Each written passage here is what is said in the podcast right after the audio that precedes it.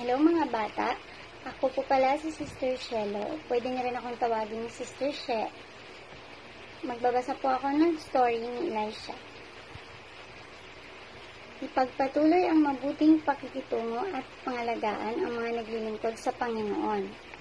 Makikita natin si Shonamite at ang kanyang asawa ay inalagaan si Elisha sa pamamagitan ng pagbibigay ng pagkain at matitirahan ginawa nila ng pader sa itaas na bahagi upang magkaroon ng sariling silid si Elisha. May mesa, upuan at ilaw.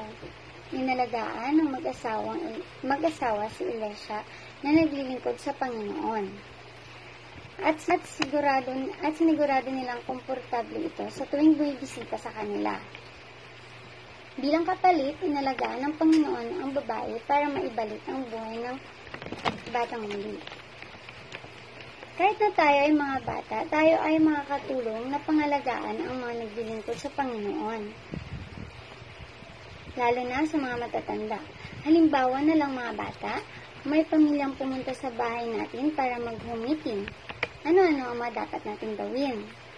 Makakatulong tayo o makapapangalaga sa pamamagitan ng pag-welcome sa kanila. Pagbati na hello, or mag-smile man lang tayo.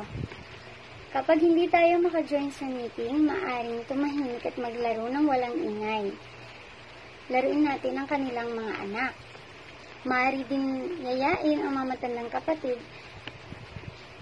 upang umupo sa upuan. Maaari din tumulong tayo sa mga magulang natin sa paghanda ng merienda at iba pa.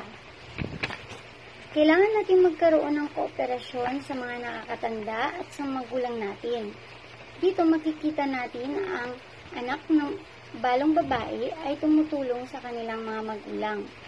Inutusan ni Elisha ang bal babae na humiram ng sisidlan mula sa kapitbahay. Ang dalawang anak na lalaki ng balong babae ang tumungos at kumuha ng sisidlan. Makikitang mabigat at malaki ang sisidlan. Nahihirapan ang balong babae sa pagbuhat nito. Bagkos, sa pamamagitan ng dalawang, anak, dalawang anak na lalaki, sa pamag, pamamagitan ng kanilang kooperasyon, ang mga anak ay nag-cooperate na rin sa gawain ng Panginoon. Kaya mga bata, pag may mga bagay na pwedeng gawin sa paligid, sa tahanan, paaralan at maging sa meeting hall, mag-cooperate tayo sa mga magulang natin, sa mga guro o maging sa ating mga serving ones. Tandaan po ninyo ang salitang cooperate o kooperasyon. Sana po meron tayong natutunan sa nabasa nating kwento ngayong araw. Hanggang dito na lang po ang, ang aking kwento. Paalam!